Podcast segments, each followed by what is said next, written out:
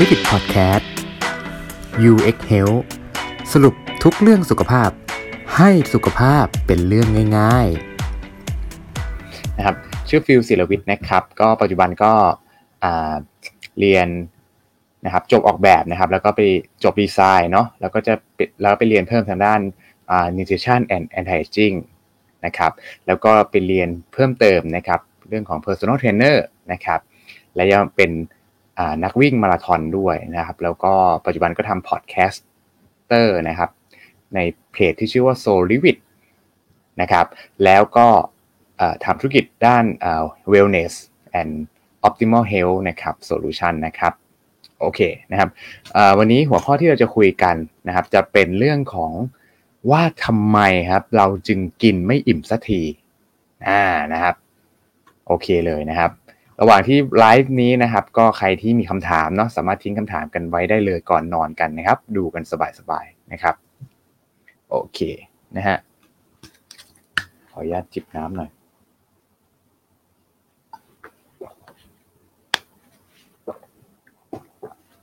อ่าโอเคอ่าโอเคอะวันนี้พี่เอาบทความนะครับมาจากอ่าเว็บไซต์ fat outkey.com นะครับของอาจารย์ปุ๋มนะครับ ก็ท่านก็สรุปไว้นะครับจากบทความของดรเจสันฟังนะครับ เจสันฟังเนี่ยก็จะเป็นดรที่เชี่ยวชาญเกี่ยวกับ intermittent fasting มาก แล้วก็เขียนหนังสือนะครับนะครับรู้สึกว่าหนังสือชื่อ Cancer Code เนาะเล่มล่าสุดของท่านนะครับ แล้วก็หนังสืออะไรอะ obesity code นะครับก็คือพูดง่ายว่ามันเป็นการที่เข้าใจทฤษฎีการการลดน้ำหนักว่าเหตุผลทำไมเราถึงอ้วนเนี่ยหนังสือชื่อดังของเจสันฟังเขานะครับ แต่วันนี้บทความเนี่ยก็คือเป็นบทความที่ดรปุ่มเขาสรุปมาจากมีเดียมเนาะที่ดรเจสันได้เขียนเอาไว้นะครับ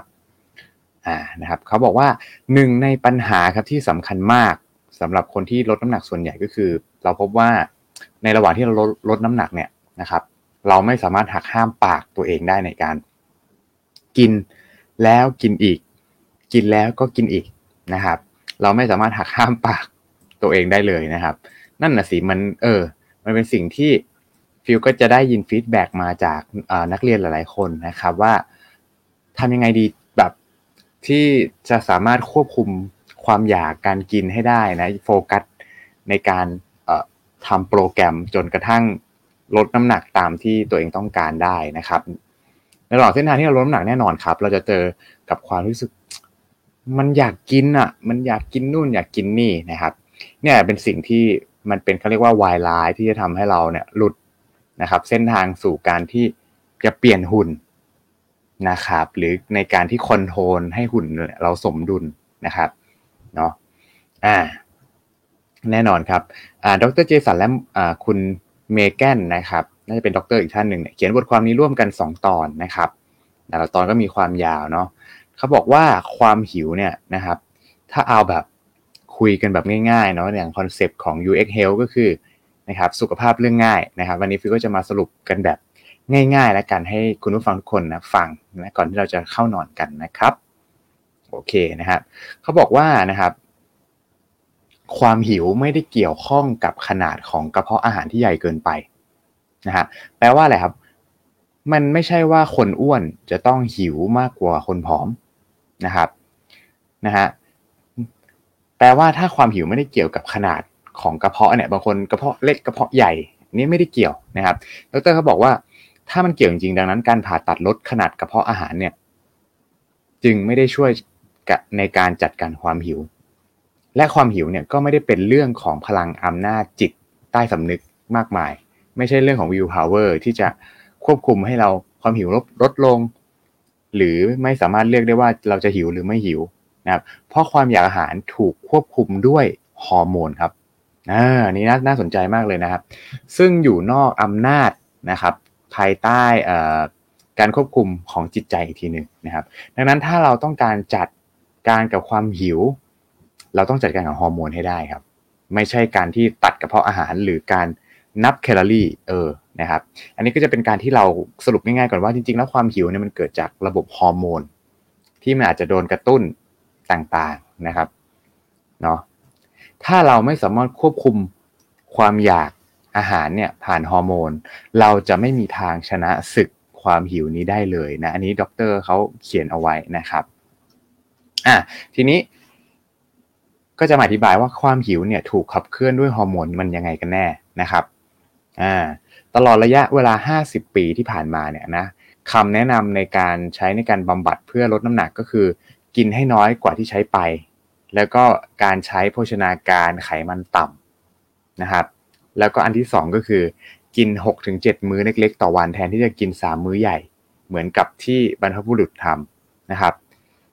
ดรบอกว่ามันก็ดูเหมือนว่ามัน มันมีเหตุผลแต่มันไม่ได้ผลเลยก็เพราะร่างกายเราควบคุมความหิวนะครับ ความอิ่มเนี่ยผ่านฮอร์โมน 2 ตัวอ่านะครับสองตัวอะไรบ้างนะครับหนึ่งเลยฮอร์โมนความอิ่มนะครับฮอร์โมนความอิ่มเนี่ยนะครับอ่าก็คือเขาบอกว่า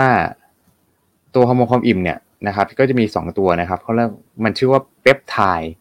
YY นะครับ ซึ่งตอบสนองต่ออาหารประเภทโปรตีนเป็นหลัก นะครับ แล้วก็อีกตัวหนึ่งนะครับคอเลสโคเลสคีโตคินินนะครับ ถ้าอ่านชื่อผิดขออภัยนะครับนะเป็นเป็นเป็นศัพท์ทางชีววิทยานะครับ ซึ่งตอบสนองต่ออาหารประเภทไขมันนะครับ ทั้ง 2 ตัวนี้นะครับ ผลิตที่ลำไส้เล็กส่วนล่างนะครับ เพราะฉะนั้นเลยครับ ถ้าเราทานโปรตีนน้อย ทานกู๊ดแฟตน้อย ความอิ่ม จะมาสู่เรายากมากเลย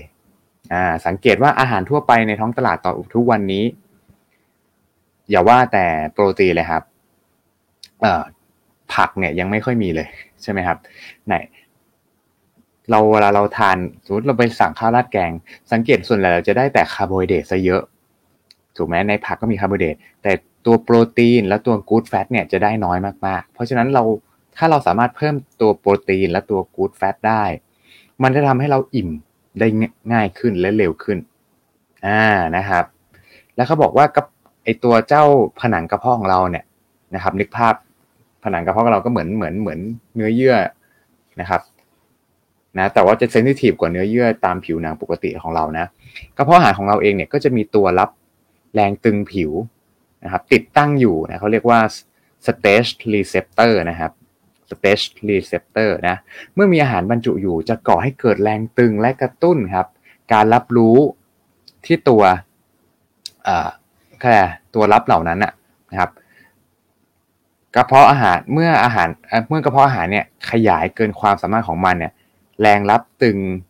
นะครับจะส่งสัญญาณให้สมองสั่งสั่งงานเพื่อให้ร่างกายรู้ว่าอิ่มแล้วนะครับอ่านะฮะแล้วก็ ดังนั้นเนี่ยเมื่อเราใช้โปรแกรมบำบัดเนาะในการกินไขมันต่ำแคลอรี่ต่ำกินมื้อเล็ก ๆ6-7ถึงมื้อ สิ่งที่มันเกิดขึ้นก็คือ 1 เลย เมื่อเราลดปริมาณอาหารไขมันในมื้ออาหารลงเนี่ยฮอร์โมนอิ่ม ก็จะไม่ถูกกระตุ้น นี่คือเป็นสิ่งที่เราเข้าใจผิดกันมานานมากเลย 50 ปีที่ผ่านมานะครับว่า ให้กินมื้อเล็ก ๆ หลายๆๆๆมื้อ และให้กินอะไรนะ low fat ใช่ไหมก็คือ ไขมันมันน่ากลัวนะครับ แล้วอะไรเงี้ย ซึ่งโหปัจจุบันนี้ครับ ทฤษฎีนี้ถูกทุบทิ้งแล้วนะครับนะฮะนี่คือสิ่งที่เราจะต้องมาเข้าใจใหม่กันนะครับอะข้อ 2 โปรตีนนะครับกับไขมันเนี่ยมักจะอยู่ร่วมกันในเนื้อสัตว์หรือไข่อ่าถูกไหมดังนั้นฮอร์โมนอิ่มนะครับอ่าหรือเรียกว่าชื่อเปปไทด์ YY หรือเรียกว่า double Y นะครับ ก็พลอยจะไม่ได้รับการกระตุ้นให้หลั่งออกมาด้วยเช่นกันนะครับ อ่าเพราะว่าเราอาจจะไม่ได้กินตัวโปรตีนอย่างเพียงพอนะครับ และเมื่อฮอร์โมนเนี่ยอิ่มทั้งสองตัวไม่ถูกกระตุ้นจากการรับประทานอาหารที่ไขมันต่ำนึกภาพไหมสมมติเราไม่ได้กินไขมันเลยเราแบบ ยึดติดว่าเฮ้ยไขมันมันน่ากลัวมากเลยนะครับ เราไม่ได้กล้าจะไปกินไขมันเนี่ยมันทำให้เราอิ่มยากขึ้นนะครับนี่มันก็จะทำให้เราอิ่มช้าลงอะเนาะเพราะฉะนั้นการทานไฮโปรตีนไฮกูดแฟต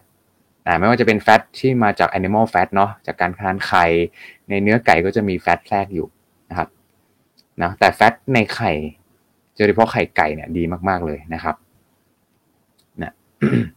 เพราะฉะนั้นพวกนี้มันจะทำให้เราอิ่มเร็วขึ้นนะครับ แล้วก็เขาบอกว่าอาหารไขมันต่ำก็มักจะมีคาร์โบไฮเดรตสูงใช่เลยเนาะนะครับถ้าลองลองไปเดินซูเปอร์มาร์เก็ตเนี่ยสำรวจอาหารไขมันต่ำดู เราก็จะรู้ว่าส่วนใหญ่ไขมันต่ำ มักจะแลกมาด้วยการที่มี high carb นะครับ อืมเนาะโอเค ทีนี้แล้วมาพูดถึงว่าทำไมแทนที่เราจะกินสามมื้อใหญ่ต่อวัน เราได้คำแนะนำก็คือให้กินหกถึงเจ็ดมื้อต่อวันกันล่ะนะครับ การกินมื้อเล็กๆ แต่บ่อยๆเนี่ยจะทำให้กระเพาะไม่ได้ถูกยืดจนถึงขนาดที่กระตุ้นรับแรงตึงให้ส่งสัญญาณไปบอกสมองว่านะครับว่าร่างกายอิ่มหยุดกินได้แล้วนะครับ อ่า นะครับ ก็ก็แปลว่า การที่เรากินมื้อเล็ก ๆ แต่หกถึงเจ็ดมื้อต่อวันแบบบ่อยๆ เนี่ย สุดท้ายแล้วมันจะทำให้เราไม่ค่อยอิ่ม เพราะว่ามันไม่ได้ถูก คือเขาเรียกว่าเหมือนเราทานไปเนี่ย มันไม่ได้เกิดแรงตึงในตัวกระเพาะใช่ไหมครับ การทำงานเนี่ยของกับไอเซนเซอร์ในตรงกระเพาะอาหารเนี่ย ก็จะไม่ได้บอกสมองว่าเราอิ่มนะครับ อ่านะครับ โอเคเลยนะครับ เพราะฉะนั้นครับคือแต่นี้ฟิวขอเสริมนิดนึงนะมันมันจะสัมพันธ์กับเรื่องของการใช้งานของฮอร์โมนอินซูลินด้วยนะครับเขาพบว่าเออถ้าเรามีการกินหลาย ๆ มื้อ เช่นสมมุติเรากินอย่างเมื่อก่อนก็คือหกถึงเจ็ดมื้อต่อวันน่ะก็คือมื้อหลัก มื้อรองมื้อรองมื้อรองมื้อหลักแล้วก็มื้อรองอะไรเงี้ย หลาย ๆ มื้อมากจนเกินไปหนึ่งจะทำให้เราไม่ค่อยอิ่มด้วย ถูกไหมเพราะเราเพราะเราอาจากกันที่ไปกินสามมื้อเรามากินบ่อย ๆ นะครับ คือหนึ่งแล้วกินไม่อิ่มแล้วสองเนี่ยมันจะไปกระตุ้นการทำงานของอินซูลินซ้ำๆโดยเฉพาะใครที่ชอบกิน high คาร์โบไฮเดรตหรือการกินพวกแป้งหรือน้ำตาลสูง โดยเฉพาะแป้งหรือน้ำตาลที่เป็นแปรรูปมากๆ process มากๆ เนี่ย สูงแล้วกินหลาย ๆ มื้อด้วยนะ มันจะไปกระตุ้น หรือเขาเรียกว่า spike ตัวอินซูลิน ก็คือฮอร์โมนอินซูลินจะถูกทำงานบ่อย พอทำงานบ่อย ๆ เข้าเนี่ย ซ้ำๆเป็นเวลานานๆ เราก็จะเกิดสภาวะดื้อต่ออินซูลินได้นะครับ นี่คือ 2 ปัจจัยเลยที่ทำไมเขาควรให้เรากินเอ่ออาจจะไม่ได้กินทีจนเกินไปนะครับ มากสุดอาจจะสี่มื้อต่อวันนะครับเนี่ยจะดีกว่านะครับโอเคเนาะแล้วก็คุณหมอเขาก็บอกว่าดังนั้นเนี่ยโภชนาการบำบัดในการควบคุมที่ที่ที่ที่ใช้ในการลดน้ำหนักมาไอห้าสิบปีที่ผ่านมา นะเลยแล้วก็การกินแคลต่ำการกินมื้อเล็กๆหกถึงเจ็ดมื้อต่อวันเนี่ยไม่ได้ช่วยในการจัดความจัดการความหิวอะไรได้เลยนะครับเนาะโอเคเพราะนั้นเนี่ยเราจะต้องมาเปลี่ยนกันนะครับ อันนี้เป็นการอธิบายปูพื้นก่อนนะครับโอเคนะอย่างที่บอกไปนะว่าก็ให้เรานะครับกินอาหารที่เน้นเป็นไฮโปรตีนไฮแฟตอันนี้จะทำให้เราอิ่ม ได้ง่ายขึ้นนะครับ แล้วก็ข้อ2ครับนะครับเนาะก็คือให้เราพยายามกินให้มัน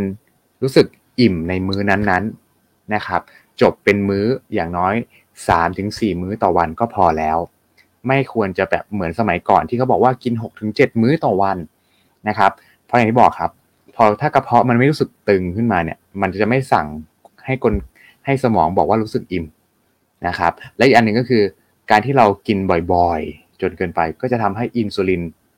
นะครับ ในตับอ่อนของเราถูกใช้งานซ้ำในอนาคต 5 ปีถึง 10 ปี เราจะเกิดสภาวะดื้อต่ออินซูลินได้นะครับโอเคนะฮะทีนี้ครับ คุณหมอก็จะสรุปนะครับนะนะครับดรเจสันก็จะสรุปเลยว่านะครับอ่าห้าสิบปีที่ผ่านมาไม่ได้ช่วยอะไรเลย นะครับในการจัดการความหิวเลยด้วยซ้ำนะครับนะสิ่งที่เราต้องทบทวนกันใหม่ก็อย่างที่ฟิวสรุปไปตะกี้นะครับอ่าทีนี้ครับ ในตอนจบอ่าเราก็จะมาทำความเข้าใจของฮอร์โมนหิว และวิธีการจัดการความหิวที่ถูกต้องกันนะครับ ปัจจัยครับที่มีอิทธิพลมากที่สุด ว่าเราจะกินมากแค่ไหนก็คือระดับความหิวแน่นอนนะครับ เราสามารถบังคับตัวเองให้กินน้อยลงได้เนาะแต่ที่บอกไปครับอย่างที่บอกสุดท้ายแล้วมันเรื่องของฮอร์โมนอะมันเป็นสิ่งที่ แม้ว่าเราจะคิดว่าเราจะพยายามอิ่ม พยายามอิ่มให้ได้ มันก็จะทำไม่ได้ ถ้าเรากินอย่างไม่ถูกถูกใจฮอร์โมนนะครับอ่านะครับทีนี้ครับดรเจสันฟังเนี่ยเขาก็อธิบายไว้ในหนังสือ obesity code นะครับว่า ความอ้วนไม่ได้เป็นความผิดปกติของการได้รับแคลอรี่จากอาหารมากเกินไป เออนะครับ แต่มันเป็นความไม่สมดุลครับของฮอร์โมนอินซูลินนะครับภาวะดื้ออินซูลินที่ฟิวพูดไปตะกี้ย้ำอีกทีนะครับ ความอ้วนไม่ได้เป็นความผิดปกติของการกินแคลอรี่จากอาหารมากเกินไป แปลว่าอะไรครับ ทฤษฎีที่เราเข้าใจว่า calorie in calorie out เนี่ย มันมันไม่ได้แปลว่าทุกคนจะอ้วนนะ สังเกตบางคนอาจจะกินแคลอรี่อินมากเลยแต่ทำไมไม่อ้วนล่ะครับ ถูกไหมบางคนกินบุฟเฟ่พร้อมกัน บางคนอ้วน บางคนไม่อ้วน ถูกไหมครับ แต่ละคนเนี่ยมีการใช้งานอินซูลินที่ต่างกันนะครับอ่าบางคนก็จะงงเอ้าแล้วอินซูลินคืออะไรนะครับนะฮะ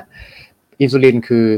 ฮอร์โมนอ่าชนิดหนึ่งนะครับที่ถูกหลั่งจากตับอ่อนนะครับเขาจะหลั่งจากตับอ่อนก็ต่อเมื่อในวันในในตอนที่เรารับได้ได้กินสารอาหารเข้ามาในร่างกาย ไม่ว่าจะเป็นโปรตีนคาร์โบไฮเดรตไขมัน แต่แต่สิ่งที่จะกระตุ้นนะครับในในสามสิ่งเนี้ย สิ่งที่จะกระตุ้นอินซูลินได้มากที่สุดก็คือตัวคาร์โบไฮเดรตนะครับรองมาก็จะเป็นโปรตีน แล้วก็รองมาจะเป็นไขมันนะครับเพราะฉะนั้นการที่เราได้รับคาร์โบไฮเดรตไม่ว่าจะเป็นทานข้าวทานน้ำตาล ทานอะไรต่างๆ ผลไม้ทุกอย่างมีคาร์โบไฮเดรตหมด มันจะกระตุ้นอินซูลินอยู่แล้วตามธรรมชาตินะครับข้อดีของอินซูลินคือเขาจะนำพาสารอาหารกรดอะมิโนต่างๆ รวมทั้งนะครับน้ำตาลเข้าสู่เซลล์อ่าแล้วเซลล์เนี่ยเข้าสู่เซลล์ นะเพื่อนำไปใช้เป็นพลังงานนะครับ แล้วก็นำไปเก็บถูกไหมนำเข้าสู่เซลล์เซลล์ก็เอานำไปจัดเรียงนำไปซ่อมแซมแล้วนำไปเก็บ ในตับและกล้ามเนื้อเป็นไกลโคเจนต่างๆนะครับเพราะฉะนั้นอินซูลินเป็นตัวกุญแจแล้วกันเนาะในการที่ร่างกายเราจะได้เอาสารอาหารนำไปใช้ได้ แต่ใครที่มีภาวะดื้อต่ออินซูลินแปลว่าอะไรครับ แปลว่าอินซูลินเขาไม่ได้ทำงาน อ่านะครับ เนี่ยแหละ คนที่ดื้อต่ออินซูลินเนี่ยพออินซูลินไม่ทำงานแล้วเนี่ย มันจะเกิดความไม่สมดุลของฮอร์โมนแล้วนะครับเนี่ยเขาเลยคุณหมอก็เลยบอกว่าความไม่สมดุลของฮอร์โมนอินซูลินนี่แหละนะครับ ที่จะทำให้เราเกิดความผิดปกตินะครับ ที่ทำให้เราอ้วนอะพูดง่ายๆนะครับเนาะโอเคนะฮะแล้วก็มีหลักฐานที่บ่งชี้นะครับ ประโยชน์ของการกินหกถึงเจ็ดมื้อต่อวันที่กี้ที่พูดไปนะครับ มันจริงหรือไม่นะครับคำตอบ ของคุณหมอก็คือไม่มีนะครับเออมันเป็นการพูดซ้ำๆในสื่อต่างๆ จนเราคิดว่าเป็นความจริงนะครับอย่างที่บอกว่าเออคุณจะกินเวลาสองมื้อก็ได้ ถ้าคุณกินสองมื้อนั้น แล้วมันอิ่มไปทั้งวัน แล้วคุณได้รับสารอาหาร โดยเฉพาะโปรตีนให้เพียงพอวิตามินเกลือแร่ครบกูกินแฟตครบ คุณสามารถก็ทำอะไรก็ได้แล้ว ไม่จำเป็นต้องมานั่งกินหกมื้อต่อวัน ถูกไหมอ่าเนี่ยนี่เป็นเรื่องใหม่ที่เราต้องทำความเข้าใจกันก่อนนอนในวันนี้ นะครับ โอเคนะฮะอ่าโอเค ทีนี้เรามาสรุปกันอีกทีนะครับว่า อืม เดี๋ยวนะ พอดีตอนเปิดเนี่ยมันมีบทความวิจัยขึ้นมาเยอะมากเลยนะครับ แต่ฟิลพยายามสรุปให้ทุกคนฟังแบบง่าย ๆ แล้วกันนะครับจืบเดี๋ยวนะครับ อ่านี่เลยนะครับ จริงๆแล้วเนี่ยความอิ่มมันก็จะเกี่ยวข้องกับเรื่องของตัวฮอร์โมนเกลินด้วยนะครับอ่าฮอร์โมนเกลินนะครับคืออะไรนะครับเขาบอกว่าฮอร์โมนเกลลินนะครับถูกแยกออกมาเป็นครั้งแรก จากกระเพาะอาหารหนู และทำให้บริสุทธิ์ในปี 2542นะครับซึ่งอันนี้เขาอธิบายเกริ่นเฉยๆนะครับ ตัวฮอร์โมน ghrelin นี้นะครับมันกระตุ้น growth hormone อย่างแรง แล้วก็เพิ่มความอยากอาหารดังนั้น ถ้าเราต้องการลดน้ำหนักระยะยาวเนี่ยเราต้องลดอิทธิพลของฮอร์โมน ghrelin นะครับอ่าเพราะฉะนั้นแล้วเราจะทำยังไงล่ะในการลดฮอร์โมนแบบการกระตุ้นฮอร์โมน ghrelin ที่หลั่งออกมานะครับ ในงานวิจัยฉบับหนึ่งนะครับ ผู้ที่ได้รับการทดลองการหยุดอาหารหรือการทำ IF อะการทำฟาสติ้งเป็นเวลา 33 ชั่วโมงนะครับและทำการวัดระดับ ฮอร์โมนเกลินเนี่ยทุก ๆ 20 นาทีนะครับอ่าผลที่ได้นะครับก็คือนะครับ ความหิวเนี่ยมันไม่ได้เกิดจากการที่ไม่มีอาหารมาสักระยะหนึ่งนะครับ แต่กลับกลายว่า การกินเนี่ยไม่ได้จำเป็นคือมันไม่ได้ทำให้เราหิวน้อยลงอะนะครับพูดง่ายว่ามันคือการที่เรา control ระบบฮอร์โมนนะครับ ในทั้ง ร่างในในร่างกายของเราเนี่ย ให้มันสมดุลนะครับเนาะช่วงเวลาที่ระดับฮอร์โมน ghrelin สูงสุดในเลือดก็คืออาหารกลางวันเนาะอาหารเย็นแล้วก็อาหารเช้าเจ็ดโมงนะครับโอเค มันอยู่ที่การตอบสนองการกินของเราด้วยเนาะนะครับอนอกจากนี้ครับงานวิจัยก็แสดงให้เห็นว่าฮอร์โมน ghrelin ลดลงได้ โดยไม่ขึ้นกับระดับอินซูลินหรือน้ำตาลในเลือด นั่นหมายความว่าการกินอาหารที่ไม่กระตุ้นอินซูลินหรือไม่กินอาหารเลย หรือเรียกว่า fasting อะก็สามารถทำให้เราหิวน้อยลง ช่วยให้เราลดน้ำหนักได้ดีขึ้นครับผม อันนี้มาจากงานวิจัยนะครับของดรเจสันฟุงเลยนะครับอ่าเพราะฉะนั้นใครที่ยังคงติดภาพเดิมว่า หิวก็ต้องกิน หิวก็ต้องกินนะครับ มันไม่ได้แปลว่าคุณจะต้องกินตลอด บางทีที่เราที่ร่างกายสั่งว่าเราหิวต้องกิน แล้วรู้สึกอยากกินเนี่ย เพราะว่าร่างกายเขากำลังขาดสารอาหารอะไรบางอย่างอยู่ เช่น บางทีเราอาจจะทานทานโปรตีนไม่พอ ทานวิตามินเกลือแร่ไม่ครบ ถูกไหมทานกู๊ดแฟตไม่เพียงพอนะครับเนาะอย่างแฟตเนี่ยมันก็จะมีทั้งหลาย ๆ รูปแบบไม่ว่าจะเป็นโอเมก้าสามโอเมก้าหกโอเมก้าเก้านะครับโอเคนะครับอะเรามาสรุปสุดท้ายกันหน่อยนะครับ สรุปเลยนะการจัดการความหิว นะคือเขาเรียกว่าส่งความความหิวเนี่ยนะครับเขาใช้คำว่า hunger game นะครับปกติเราจะ hungry นะฮะ hunger game เลยนะฮะเพื่อให้เราลดน้ำหนักขจัดไขมันได้อย่างไร้กังวลนะครับ ข้อ1นนะครับโภชนาการขาดต่ำนะครับ โปรตีนไม่เพียงพออ่าก็คือการกินโปรตีนการกิน low carb แล้วก็กิน high protein high fat ก็คือกินโปรตีนให้เพียงพอ กินไขมันให้ดี ให้เพียงพอเนี่ยนะครับ มันจะช่วยกระตุ้นฮอร์โมน ความอิ่มครับหรือเรียกว่า peptide double Yนะครับเนาะแล้วก็อ่า cholecys อ่า cystokinin นะครับเนี่ยจะกระตุ้น 2 ฮอร์โมนนี้เป็นฮอร์โมนอิ่มทำให้เราอิ่มได้เร็วขึ้นนะครับจากการกิน low carb high fat high protein นะครับ ข้อ 2 ครับ กินอาหารวันละ 1-3 มื้อก็เพียงพอแล้ว ไม่มีของว่างระหว่างระหว่างมื้อเด็ดขาดนะครับ นอกจากพวก น้ำเปล่าชากาแฟอันเนี้ยทานได้นะแต่อย่างที่บอกว่าชาหรือกาแฟแล้วชาหรือกาแฟที่ทานเนี่ยไม่ควรจะมี added sugar หรือการเติมน้ำตาลเข้าไป แนะนำก็จะเป็นพวกกาแฟดำหรือเป็นชาที่ไม่ได้ใส่น้ำตาลเข้าไปนะครับอ่านะครับ ก็เหมือนกับเวลาที่หลาย ๆ คนทำ IF เนี่ยแหละครับนะครับ แล้วก็ข้อ3ครับทำการหยุดการกินอาหารเป็นช่วงเวลานะครับ ก็คือพูดง่ายๆมีการทำ intermittent fasting หรือเรียกว่า IF ใครที่กำลังสงสัยกับเรื่อง IF นะครับ แล้วก็อยากหาความรู้เพิ่มเติม ฟิลมีเคยทำไลฟ์สรุปเรื่อง IF เอาไว้นะครับ ก็ไปดูย้อนหลังได้ในเพจและก็ใน YouTube นะครับ UX Health นะครับ โอเค แล้วก็ข้อสุดท้ายข้อ 4 ครับก็คือ กินเมื่อรู้สึกหิวจริง ๆ เท่านั้นอ่าวิธีทดสอบก็คือเมื่อเรารู้สึกหิวให้ลองหันไปเพ่งความสนใจกับงานที่เราชอบสักพักนะครับ ถ้าความหิวหายไปแสดงว่านั่นไม่ใช่ความหิวจริงแปลว่าอะไรครับ แปลว่าร่างกายเรามาถูกกระตุ้นให้หิว เป็นเพราะว่าบางทีเราก่อนหน้านั้นเมื่อ2องสามชั่วโมงเราอาจจะทานตัวน้ำตาลเยอะจนเกินไป จนกระตุ้นอินซูลินมากจนเกินนะครับ มันเลยทำให้เรากลับมาหิวได้เร็ว แต่ถ้าจริงๆ ถ้าเรากินอย่างที่เขาบอกไปถ้าเรากิน high fat high protein แล้วก็ low carbohydrate diet เนี่ยมันจะทำให้เราไม่ได้ถูกกระตุ้นอินซูลินมากนะครับ แล้วก็จะทำให้เรามีความอิ่มนาน เพราะว่าอย่างที่บอกมันจะสัมพันธ์กับการที่ ทำให้ฮอร์โมนความอิ่มออกมาใช้งานได้นะครับทำให้อิ่มได้ง่ายขึ้นนะนะครับแล้วอย่าลืมครับ กินอาหารแค่หนึ่งถึงสามมื้อ เอ้ยอ่าหนึ่งถึงสามมื้อต่อวันก็เพียงพอแล้วนะอันนี้ก็ปรับตามเขาเรียกอะไรปรับตามปรับปรับไปตามความสะดวกของแต่ละคนละกันเนาะไลฟ์สไตล์ของแต่ละคนนะครับ โอเคเนาะก็เชื่อว่า หลาย ๆ คนก็น่าจะได้คำตอบในเรื่องของการที่เราจะจัดการความหิว เพื่อให้เราอิ่มตลอดได้ยังไงนะครับ นี่ก็เป็นเหตุผลว่า